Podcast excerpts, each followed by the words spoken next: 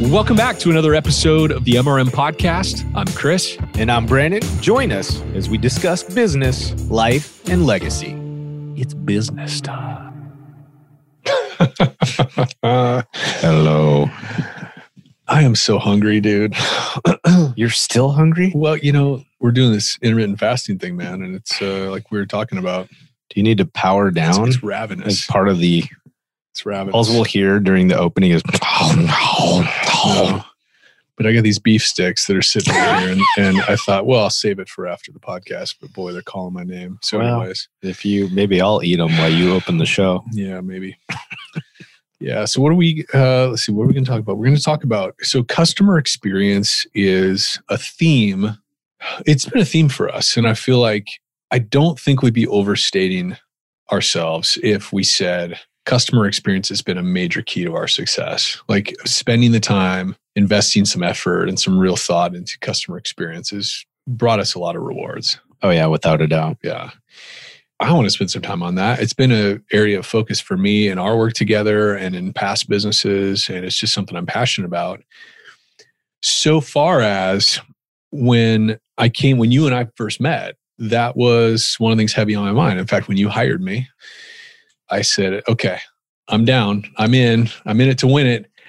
And I want you to send me to the Ritz Carlton Leadership Institute Yeah, you literally negotiated it.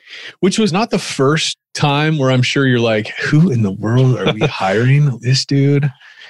Can I, I thought it it was quite brassy. business? yeah, I, th- I thought it was quite brassy. But I think you guys initially, you very quickly connected the dots on the why. But you know, I think initially it's like, okay, what is Nordyke doing here? You know, the uh, luxury hotel workshop.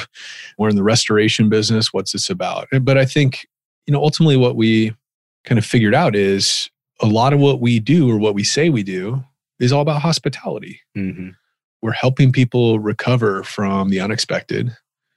Yeah, I've said it a gazillion times in my sales and marketing roles to clients and public facing comments that the retail construction industry has the benefit of nearly everybody that comes to them is in some state of excitement, curiosity, fun because they've been planning to do this kitchen remodel or they're building a new addition for their business. There's something positive, you know, Yeah. that's underway. Yeah, it's Uh, thought through. Yeah, they've planned for it. They maybe even have some money set aside. And so they're not stressed about that. And it's just like, you know, this is cool. We build things for people. And it's great.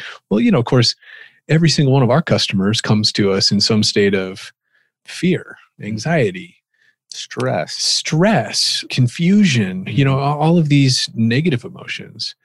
And there's fairly rare exceptions to that.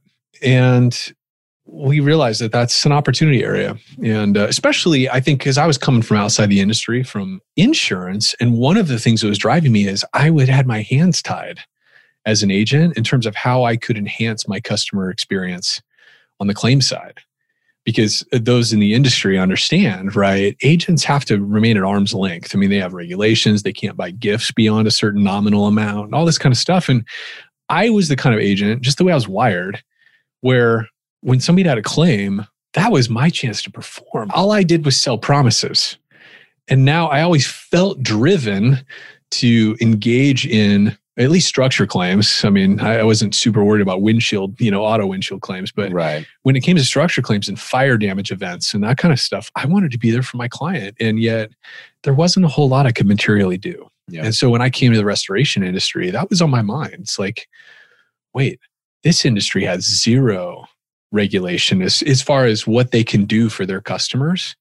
Wow. There's a potential for us to create some amazing Yeah. experiences for people. Yeah. And so then we went to this Ritz Carlton. I was so grateful that you guys said yes. You know, I'm like, oh, sweet. And going to Marina Del Rey. They bought it. They bought in, you know, I'm taking my wife to Ritz Carlton. And, and so we went to this. And I think that this is where you get to see how the sausage is made Mm-hmm. are these workshops and you pay a couple grand to go to it for a day, but you're paying for that experience of seeing how the sausage is made. And they actually, one of the things they do during the workshop is they'll bring in one of their teams at shift change into this workshop. You've got people from all over the world that are in Marina Del Rey for this.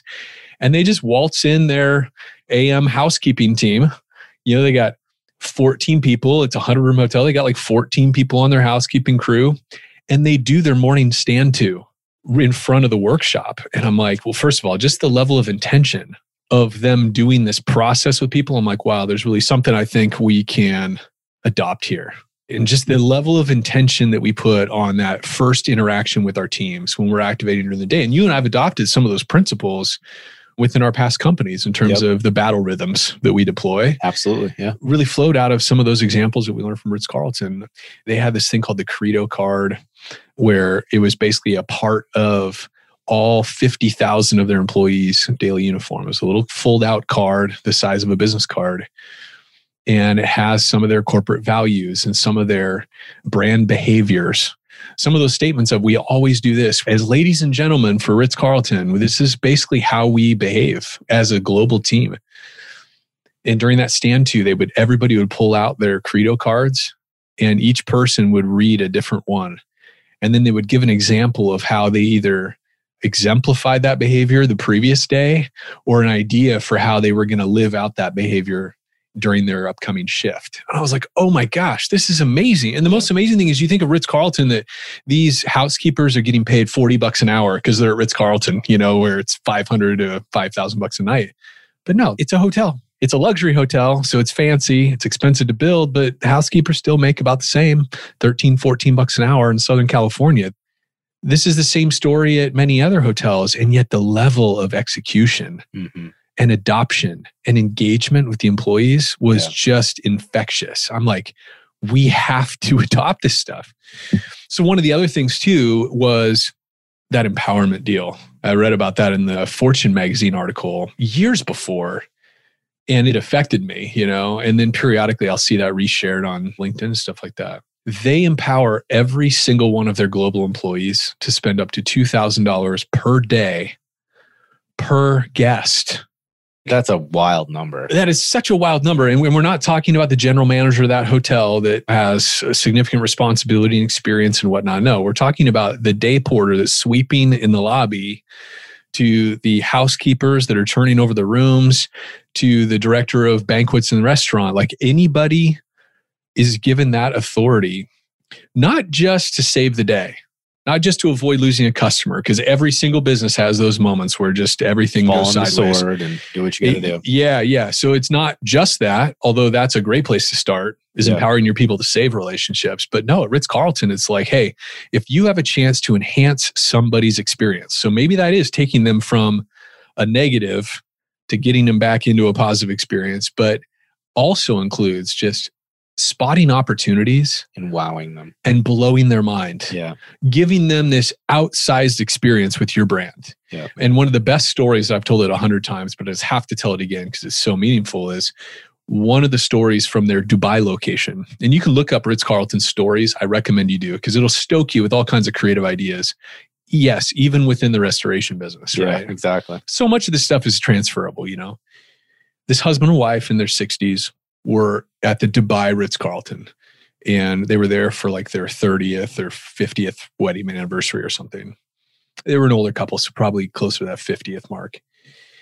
And wife is in a wheelchair. And the story is that they were walking out on the patio and out towards the beach. And he was pushing her, you know, walking behind her with the wheelchair. And he made some comment to her to the effect of, Man, honey, I wish I could somehow wheel you out to the water. You could put your toes in the water. And one of the stewards or waitresses or whatever that was out on that patio had the presence of mind. They heard that conversation. Maybe they were sitting on the steps and they were in the middle of a break. Who knows how they heard that? But they passed that information. So, this is the power of communication, right? They passed that information to somebody who could take action on it probably their supervisor, hey, I have an opportunity. Here's the idea. You know, they said this. That person goes to the director of maintenance. And the outcome is this they get that information to the maintenance department. The maintenance department is like, you know what? We could make a little boardwalk from our sidewalk out to the surf. And like, you know, we were doing some reno on several rooms this last quarter. We've still got that in the woodshed. We've got enough stuff for it. And so this guy got his maintenance crew of however many dudes on their next break. They all gave up their next smoke break and they used that to go grab those materials and create a temporary boardwalk.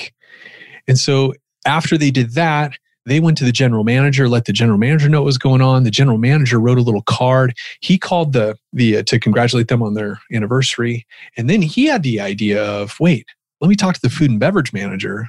Maybe we can set up an anniversary dinner for them. So then they collaborate. So after that gets set up, then he changes, he writes a different card inviting them to dinner at 6 p.m. that night. And they meet him out on the patio. They think they're going to be tabled at just the patio for a special gift from the general manager. But no, the general manager walks with them down the sidewalk off the patio to the boardwalk that his team created. At the end of the boardwalk was this tent that was set up. They already had a case with champagne and ice. The whole thing was set up. They had a waiter that was waiting there to take their orders, and it was positioned right at the edge of the surf based on the tides so that she could take her shoes off while she's sitting in her chair and feel the water through her toes while they had an anniversary dinner together. How over the top wow. is that? Yeah, yeah, yeah, yeah.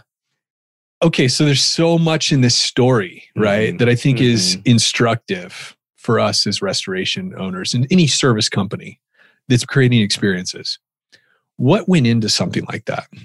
What was the cost of something like that? Well, what did you have?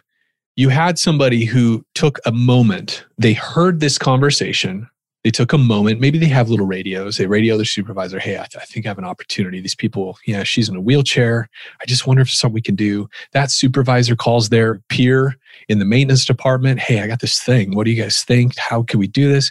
They're like, yeah, I think we could do that. They gather their resources, they communicate with somebody else who has different resources. There's this whole chain, but it's all birthed out of this common responsibility of it's all of our responsibility to create guest experience. And then you, so there's a lot of orchestration here, but what I learned at that workshop was it was not necessarily complicated. It was just communication. It's like, hey, we have this opportunity here. Who would we need to get involved to do this well, to pull this off? And the necessary parties are get together and they do it. And what is the cost? Well, granted, we're talking about different business models, but there, something like that makes perfect sense Yeah. because you know these people are paying 500 plus dollars a night to be there it's a luxury hotel right so the idea of giving people up to $2000 to spend on a customer like that it makes sense but what was the actual cost even for ritz-carlton well i read a recent article where they talked about this the average cost they spend per guest on that like freebies those special yeah, acts of kindness. Yeah. yeah those moments that employees create ladies and gentlemen create Yeah. Is $56 per guest stay. That's the average of what it ends up costing. It's not this rampant gross No. spending of Now that's real cost, right? Yeah. So I don't know how they factor that, but my guess is there's an overhead and all that kind of stuff into it. But let's think about this one scenario, right? You had people that were already there. They already had spare wood parts, so they didn't have to go out and buy a bunch of stuff. right. They already had food services on site. So Yeah. they're using the resources they have. Their actual food cost in that really cool meal might have been a hundred bucks. Yeah, maybe. maybe. Yeah. Their labor costs for a non-paying table to have a wait staff or something, maybe 60 bucks in labor for that evening, maybe 30 bucks in wine if they get really drunk, you know. So there was very little cost actually associated, but it was all about that communication. Yeah. It's really the bigger picture behind that was this cultural sense. Mhm. And you use the term common responsibility on guest experience. And I think that's the ticket here Yeah. is that what you're referring to is actually this broader picture of everyone is on the same page in terms of a prioritization of customer experience. We're not banking on the fact that we're professionals and can drive the structure. That's what you're paid to do. Of like, course. That's like when a carpenter wants a tip for being a carpenter. For doing trim work. Yeah, Like, that's your well, skill set. that's part of what you do. th- That's what we do, right? We've said we're a professional company and we're going to charge for our time. So we get paid to be a craftsman. We get paid to be skilled labor. Yeah. Awesome. What you're talking about is the only real way for us to differentiate amongst our competitors is by managing and controlling and delivering a really wildly great customer experience, right? Yeah. Because hitting the minimum professional mark is so what? Everybody Yeah. should be doing that as a professional. But how you execute, how you make them feel in the process could be the only real differentiation between you and your competitor.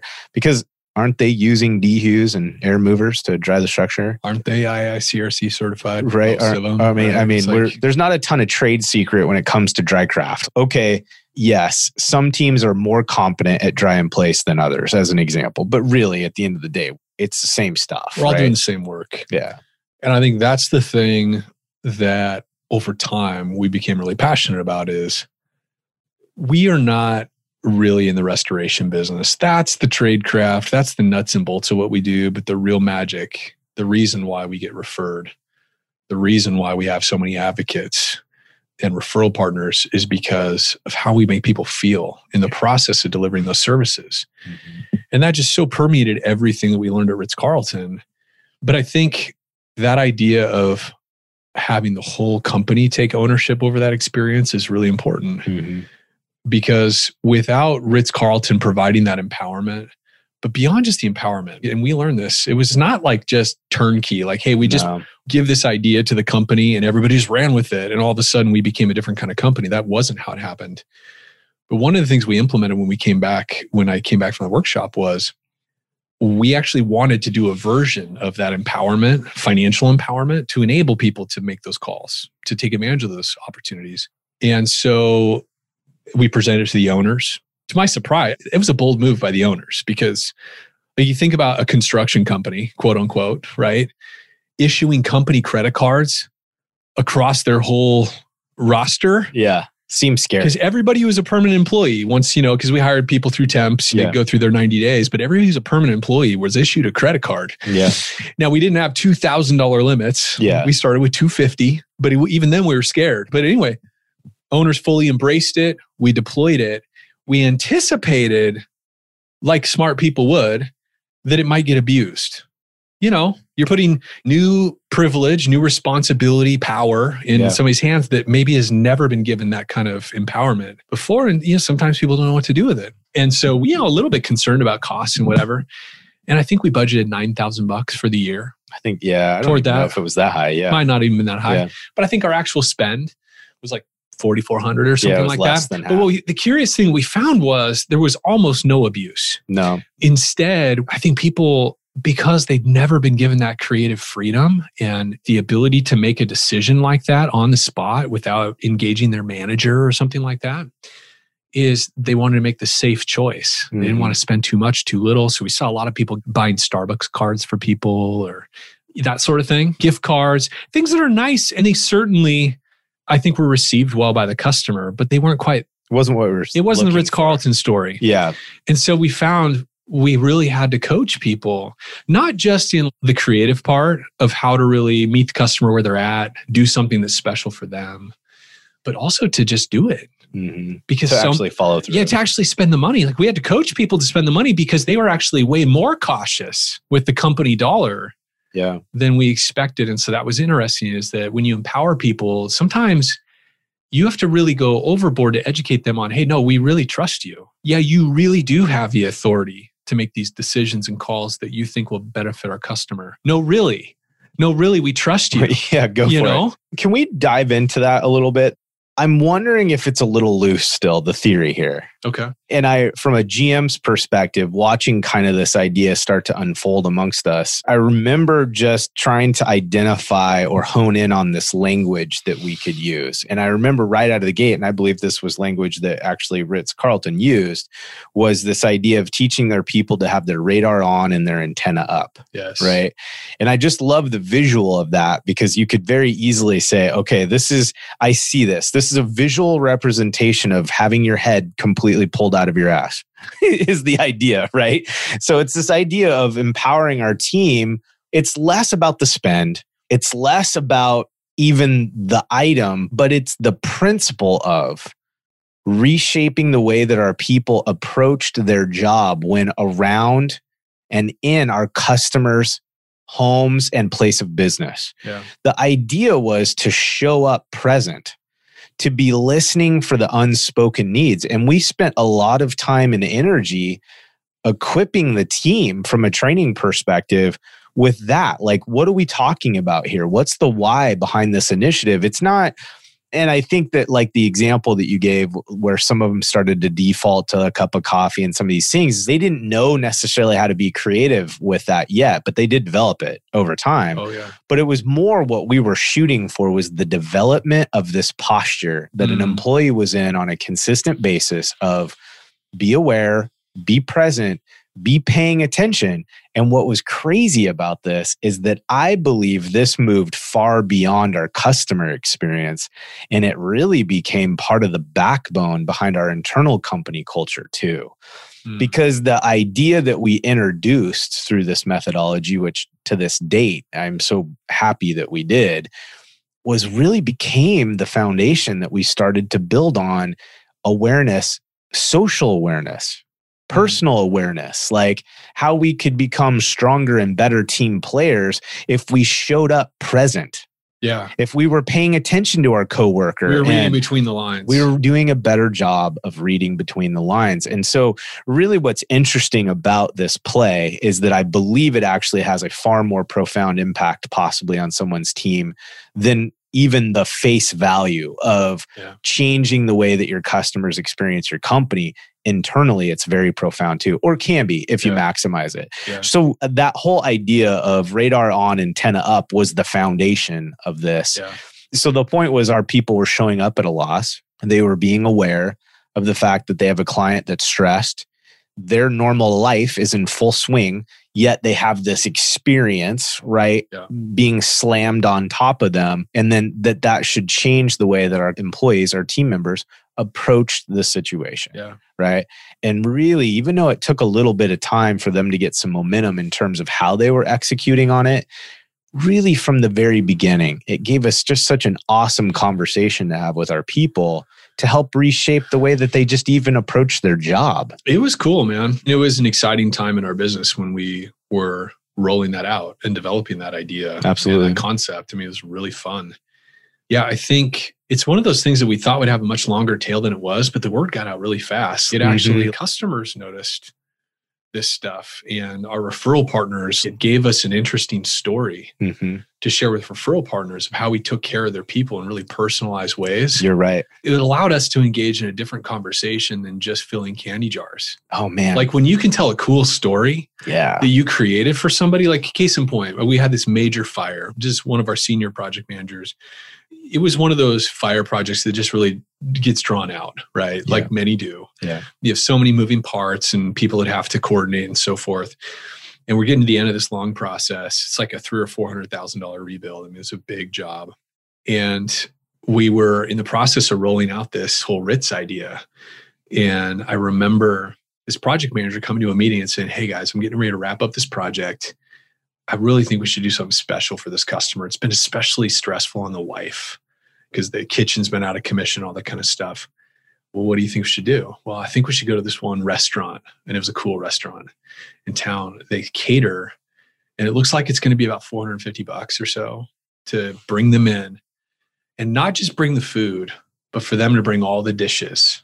So their first meal at home is going to be awesome and they don't have to do any cleanup. Like, how cool would that be? yeah because this is literally night one And so, first time at home, and uh, after many months, and all of us in the leadership team were like, oh man, that is rad. Yes. Okay, let's do this. And predictably, that customer was blown away. yeah And it was a special experience, I think, for that project manager to be able to provide that. That's the other thing we learned too, is it's a point of pride yeah on the team that absolutely we take care of our clients at a special level.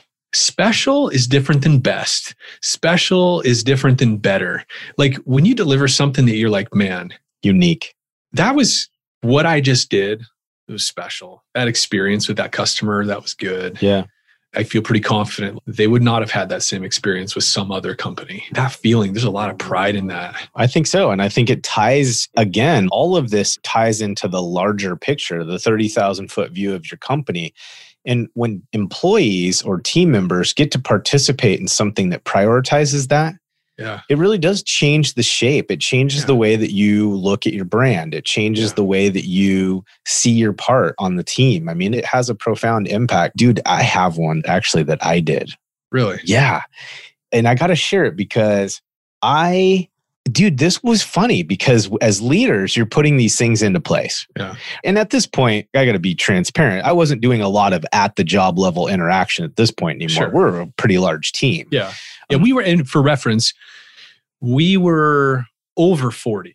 Oh, I'm pretty sure. Yeah, our Yeah, head count at that time was head count of probably 40, 35, yeah. 40. Yeah. So a pretty good shop, you know, nothing world class, but we're certainly pretty good size. Yeah. Anyways, long story short, we had another one, fires. I think these showed up a lot on the fire side just because of the impact. Yeah.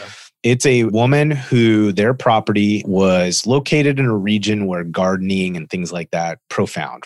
And she had developed in her home, in her backyard, retired couple, she had developed just quite an amazing garden setting to include all sorts of ornamental trees and shrubbery that she had spent years maintaining and tweaking and shaping.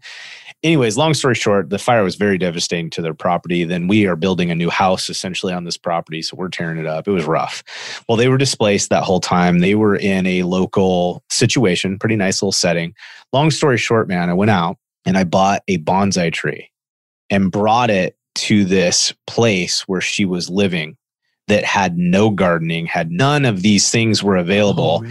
And dude, we're talking 50 bucks. Yeah. But dude, I remember when the door knocked and she answered it, and I am holding this bonsai tree out for her. The emotional response from her was unbelievable. I mean, she just lost it, right? Because what we did, again, going back to this radar on, antenna up concept, is that what were we picking up? She didn't tell us about her garden. She didn't talk about those things, but they were present You noticed them. they were there. We could see them. We could see that time had been invested, that this was a place that she found sanctuary, that this has been a major part of her day to day lifestyle. Mhm. She's now staying in a place that has no outdoor amenities for her. She's not gardening, and this is going to go on for six months, right? Four months, five months while we do Mhm. this rebuild. And she worked on that tree the majority of that loss. It took us a while, right, to get that to her. But long story short, the impact on me is where I'm going with this. As an individual, as a leader in my company, as an employee, you're talking about point of pride. Obviously, it changed this woman's experience with our company. It set the tone, dude. Yeah. We probably heard her at a level that often even her own spouse or kids are not hearing her, Yeah. right? I mean, how many times we just run in and gunning and we don't even pick up on these things that are really important to people? Man. But I just remember the impact on me, even as an individual. I'm like, that felt rad. yeah. That just felt good. I love being able to deliver a high level of service. I like being able to take care of people. I like being a professional in our industry and a point and doing our job well. But man, that added just a whole new it feels so good. level. You know, the other thing, Chris, that stands out to me is that this became so integrated into our day to day life as a team that it actually began to spill out into our spheres of influence as a company. And one of the places I remember seeing that showing up the most was we bought into the whole idea and did CE classes, right? We had a nice training room and we would bring in local agents and we would conduct CE courses and things like that. And you you talked about this I think in an episode that we have released or we're going to release in regards to how you prioritize alignment with your events and how that represents your brand stuff like that. Sure. Well, this is kind of a carry on of that too where we had um we started having CE agents come in and as pretty common is to do some kind of drawing or something for that group, right? It's just value add. Why is it worth coming? Well, we got to the point where we were looking at our experience with CE and we realized us giving one of these agents or agent representatives a thing, that wasn't really our way. Yeah. It was our way is radar on, antenna up. How do we create a really amazing experience for someone? So we changed our drawing so that the gift that was available Oh, was actually a giveaway for the agent's office. Our pay it forward. pay it forward basket man.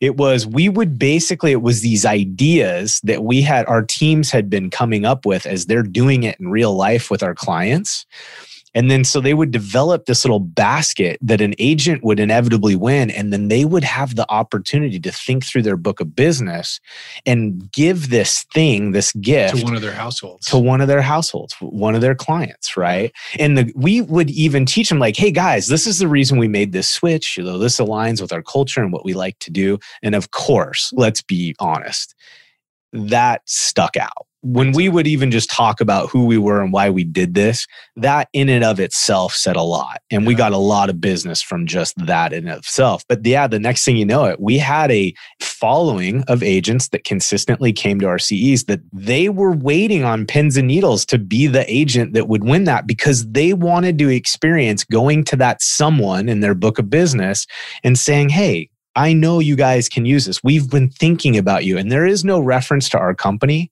Right. It was all about how do we make this agency look like superheroes.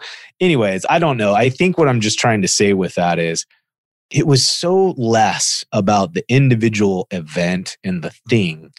And it was far more about kind of this I don't know, for lack of a better term, this momentum, this mm. initiative that got started by this mindset yeah. that really just started changing the way that our entire team thought about customers and even our own referrals. Yeah, I, I don't know. That just struck with me. I loved it, man. I loved it.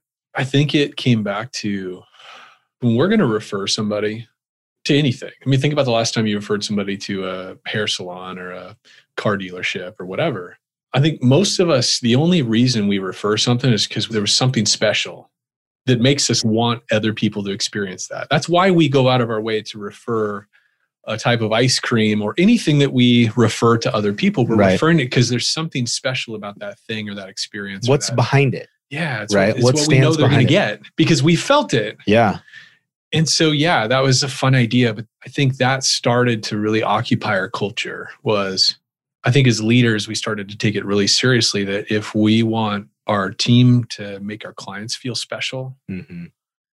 we need to be investing into making our team feel special. Like yeah. How, and we started to become more present to that. Yep. Like you're talking about, it really started to permeate our culture where we just became, I think what inadvertently happened while we talked about this, I think a lot more of it happened subconsciously because of this Ritz thing is we were essentially teaching them self awareness we were teaching all of ourselves self awareness, yeah. right? This whole concept of empowerment and having our radar on antenna up was helping us develop awareness of yeah. what we're seeing, what we're hearing, and what we're feeling, what we're presenting. And um, you know what? I don't think we've defined radar on antenna up. Let's do that real quick. Yeah, because like, no, go for it. Yeah, so the radar on antenna up radar this was something straight from ritz-carlton they talk about this all the time it's just a mantra and brandon and i talk a lot about creating mantras common language really important in fact danny meyer of union square ventures the founder of shake shack he talks a lot about this how it's really important as a team to have this internal language the way yep. we talk about our business the way we talk about what we do it's different than the nuts and bolts. Like we all talk with MIT language and resto language. You know, this is common language about how we take care of customers and each other. Yeah. Radar on, antenna up. We just adopted it. We're like, if it ain't broke, don't, you know, right? Yeah, yeah. This works for Ritz. It can work for us. Right. So we just use that with people. Radar on has to do with spatial awareness, being mindful whether we're getting ready to go into a crawl space or we're going into a, a house to do mold inspection who's here?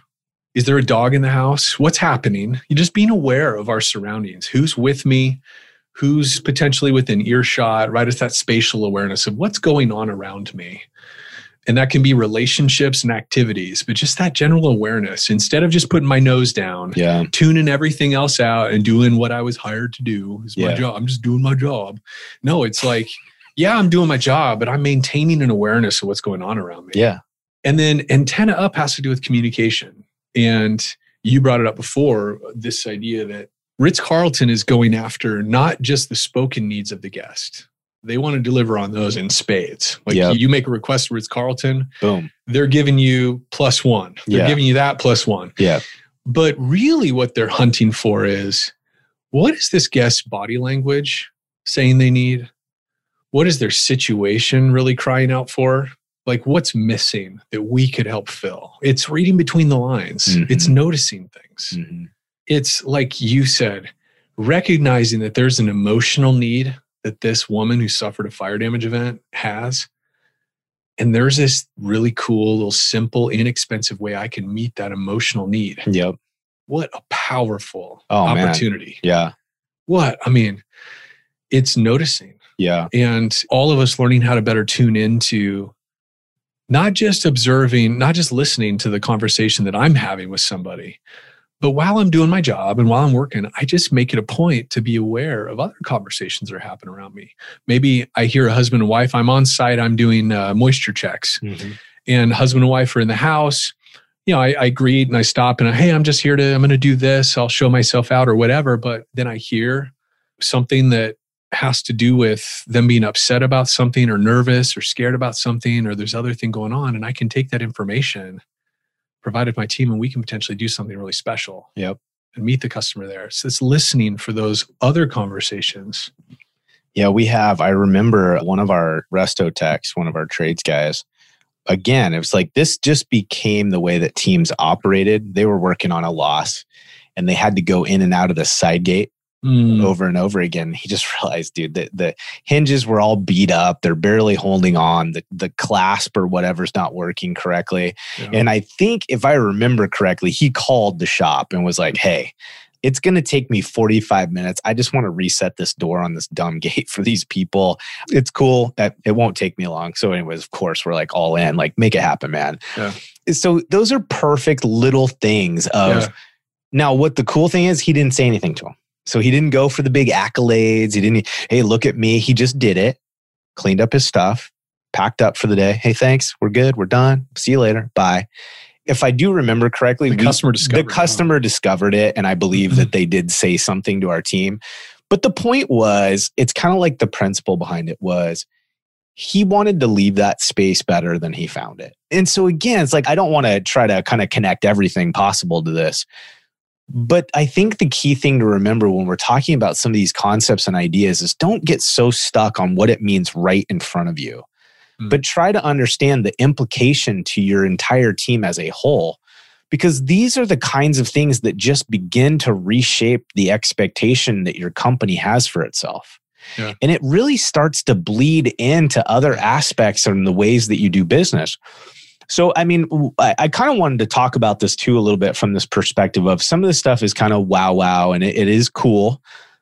But isn't the customer experience really driven a lot by the way that we're delivering some of the nuts and bolts things as well? So, as powerful as some of this gifting or special out of the ordinary steps that we can take, there's also all these ways that we just do our job the correct Mm. way Yeah. that can also lend itself Mhm. to this much better, much different customer experience, right? yeah And so when we would talk about radar on, antenna up, we we were always pointing that as well to our communication standards big time or what parts of the process and the procedure would we communicate to a client and why? Yeah. Things like, dude, we would go as far as building a resto checklist. yeah This is a tool. It was carbon copied that a project manager and estimator would walk your client through. This is what to expect. Here's Yeah. what happens on a normal loss.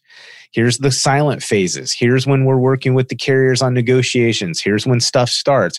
Here's the players. Mm-hmm. Here's the ways that you and I are going to communicate with each other, right? yeah that tool, the reason we took the time to develop that was not necessarily to make our job easier, but it was because we were looking at it from would this help the customer's experience yeah working with our company? We know all the things on this list. We've done it 50 times this week already, right but our client has no idea. Yeah. And we can proceed, but we've seen the effect of better communication. Yep. We've seen the effect of when we take the extra time to Yeah. really set a clear expectation, to paint the picture for the client, to explain the roadmap. Yeah. Here's the next four or five things coming down the pike. It always creates a better experience. It does. Dude, you know how many fire losses I stole from competitors because I didn't take the pat you on your head? It's fine. Don't worry about it. We got it attitude. Mm, I literally, I'm not kidding you. I've been in Burger King parking lots and successfully taken multi six figure fire losses from a competitor without actually ever seeing the client face to face prior to contract negotiation. And the way that we were able to do that is not me being superpowers. It's because I would ask a couple questions and I would operate with radar on, antenna up, and I would just say, What have you experienced so far? What kinds of things have you been told? How's that landed with you? Do you have questions about this part of the process? Has anybody mentioned to you these things to consider?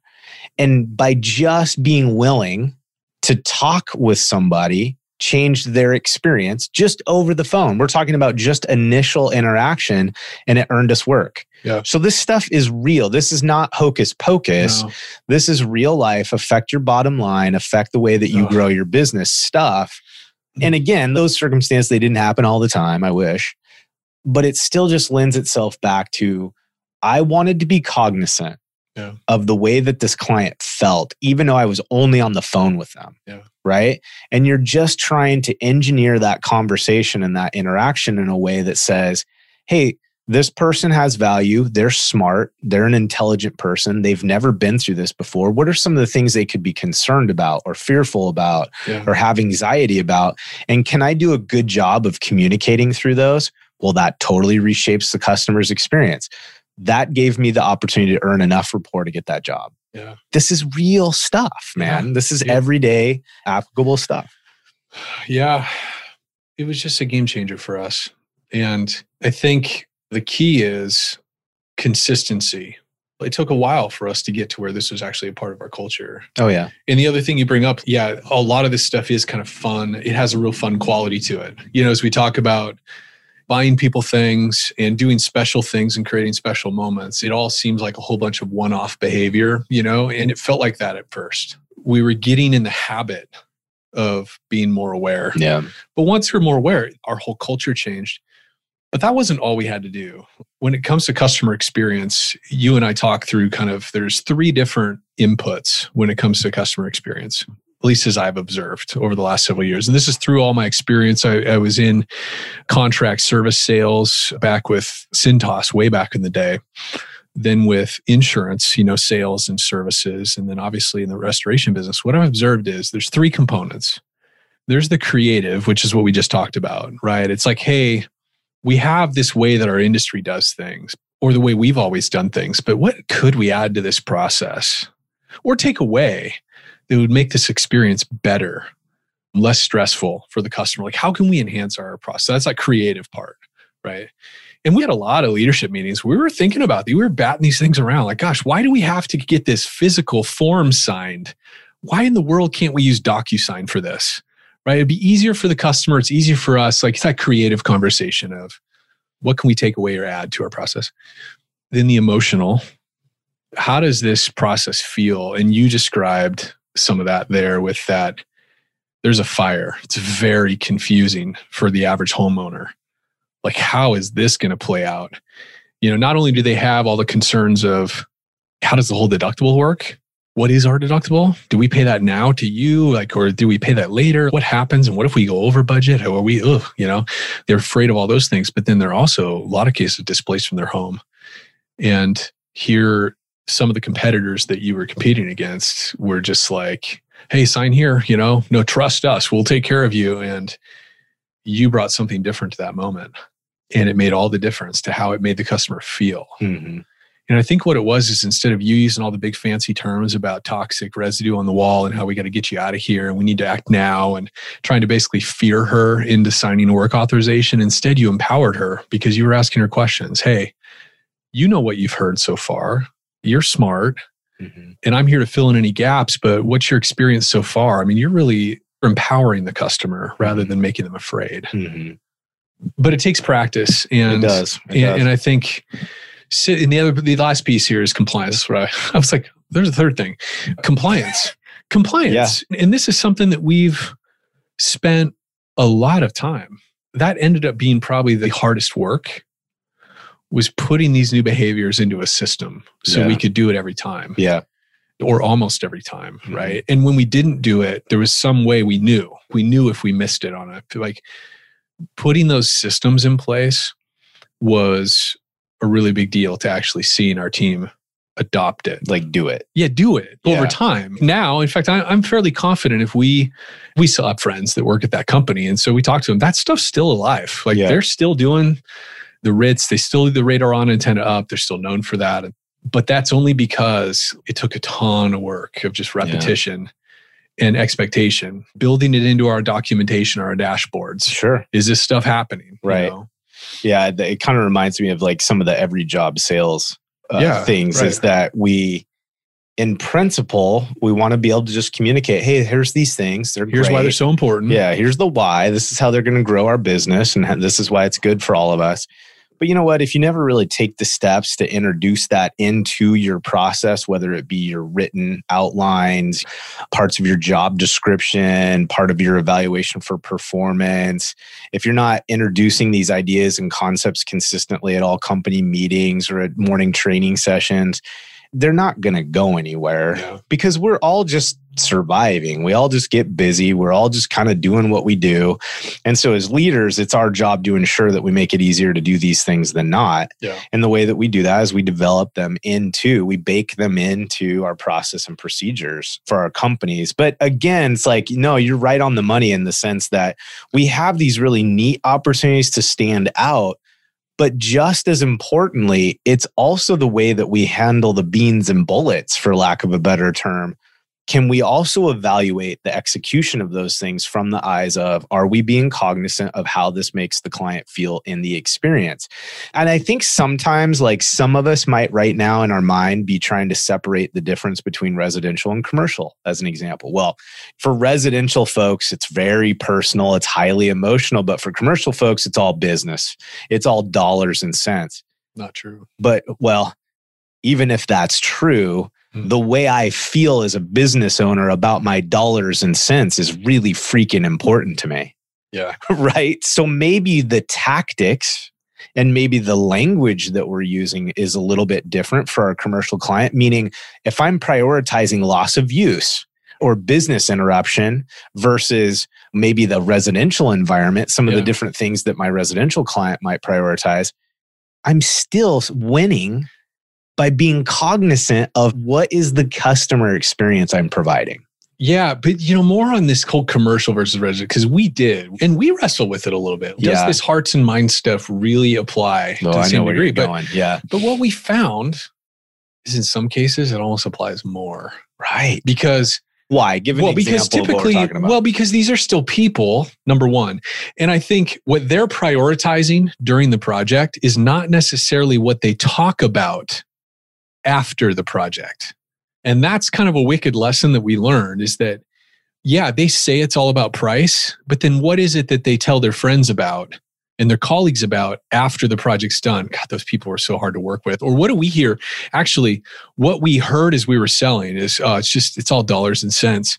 But then we talk about, hey, what's your experience in the industry? You know, tell me about your last loss. You know, we're curious. Like that's kind of our thing, being humble and curious. Yeah. Rather than the dog and pony show. Right. Right. What's your experience with the industry? Oh well, you know, it's really cost driven. You know, our owners are really, you know, it's all about saving costs.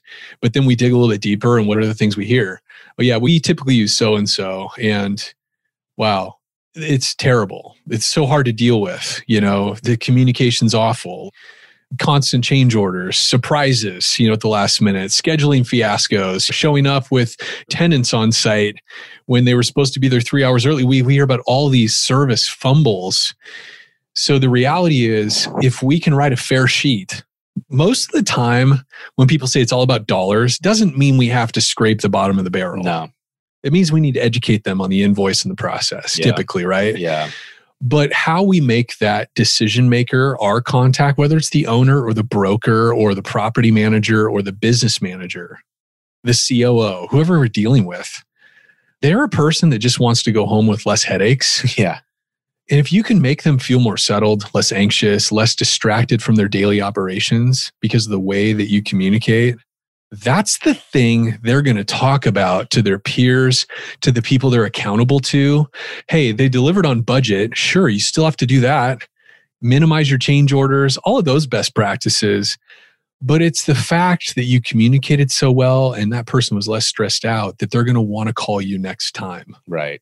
So it might be that's the difference yeah. between commercial and residential is residential in, in order to produce a great Google review, yeah, you got to wow people with commercial, in order to get another job, you got to make people feel better than they feel when the other competitors deliver service. It's so true. That's But it. At the end of the day, it's still the same game. Yeah. Quit, you know, it's kind of like that whole idea of, oh, we're so busy. Mm.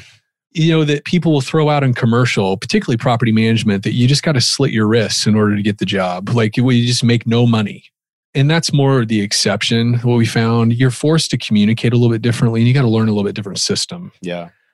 But we tend to fall back on that excuse of, oh, they're so cheap and it's just all about the money. And it's not. Well, dude, what's one of the biggest little wins, I guess I like to call it? Biggest little wins, right? Yeah. Is this idea of introducing a consistent updating methodology for our clients. And so in some of our past exercises, let's put it that way, we've developed a like a template, an email template. Yeah. The advantage of the email template is we import that into our Gmail or Outlook or whatever. And guess what?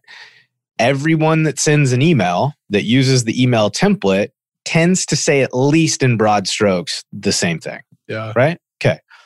So, kind of going along the lines of this, when we talk about and introduce this idea of using a 24 hour update or an ongoing job update email template, the point of it is to make sure that we're communicating the best pieces, most critical pieces of information to the right parties at the right time. Yeah. Again, it's professionalism, right? It's professional level communication is the bare minimum marker that we're hitting with that. But again, what are we doing with that information?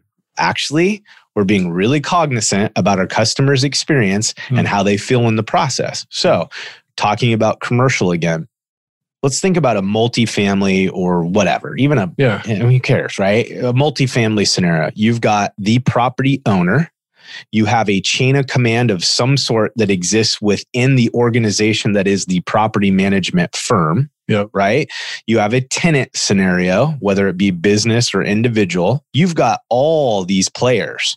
So if I'm Joe Schnuffy, the on site property manager, and I know I have a portfolio owner and an entire chain of command, regional and otherwise, that I'm responsible Yeah. for. And I'm on the hot seat because at my property right now, I have a $100,000 fire going on. Yeah. I've got loss of use.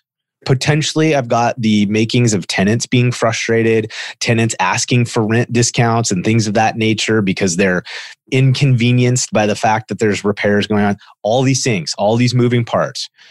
Do you think that individual has some levels of stress and anxiety about what's going on?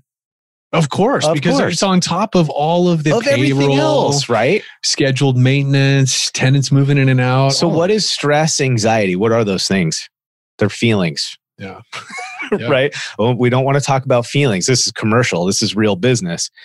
No, it's feelings. They're freaking out.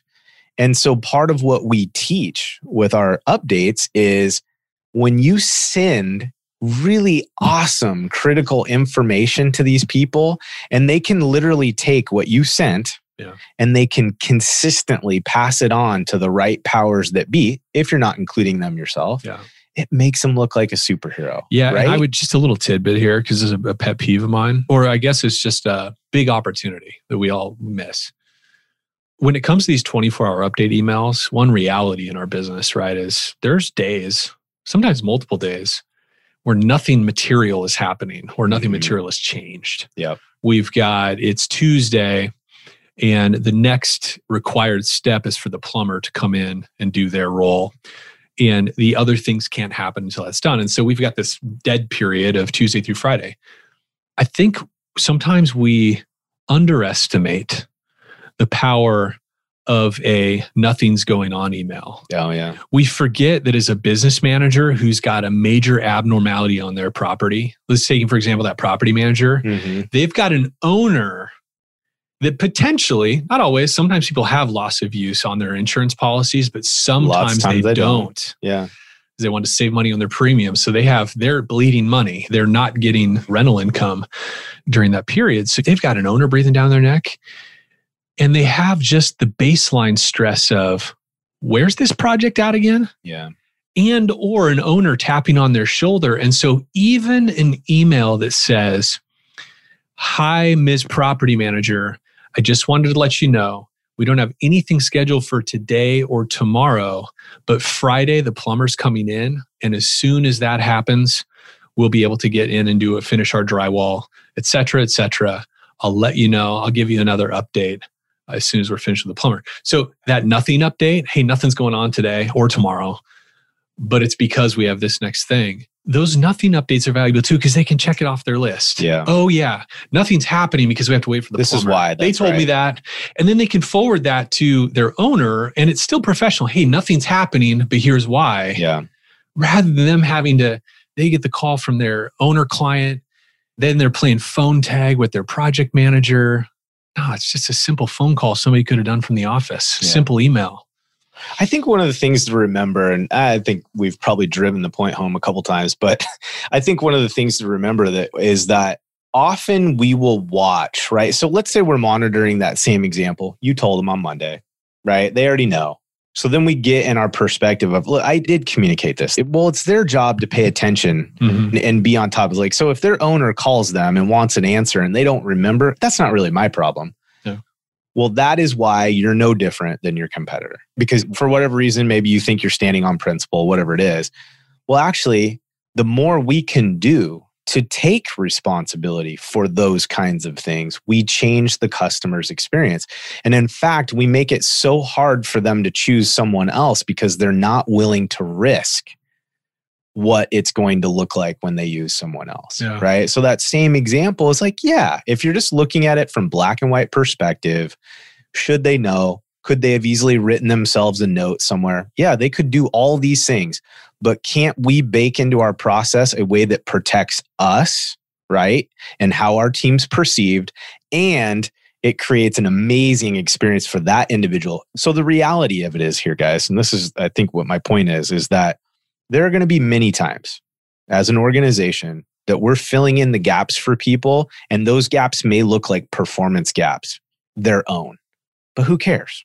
If we're the ones that are consistently delivering on those and making up for those gaps and ensuring that they don't have a negative impact on our job, all the more reason those people are going to be super loyal to call you because, again, you're changing the experience that they have when we deliver these kinds of services, right? yeah Like this stuff's all mission critical. So, man, we kind of went a pretty wide do you want me to take a stab at a I summary? do, I do man. my first summary uh, yeah, dude, I love it. I love it. So we've, man, we've gone all the way from Ritz to Okay, how do you don't- communicate, don't, do it right? for me let me learn let me learn daddy come on remember the phases of training.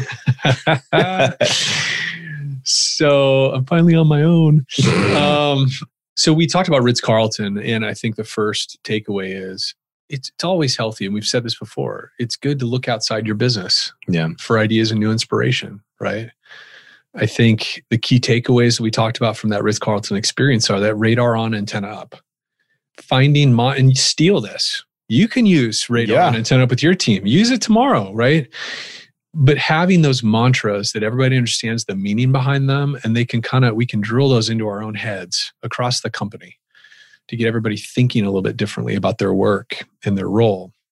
We talked about empowerment Mhm. and one kind of empowerment is financial empowerment, giving people the tools that if they have these great ideas, they have their radar on antenna up, that they've got the resource to buy that bonsai tree, right? Or they've got the resource to deliver a pizza to that chief engineer that just never seems to get a break for lunch, you know, and they've observed this or whatever. We were equipping them to make those calls in the moment.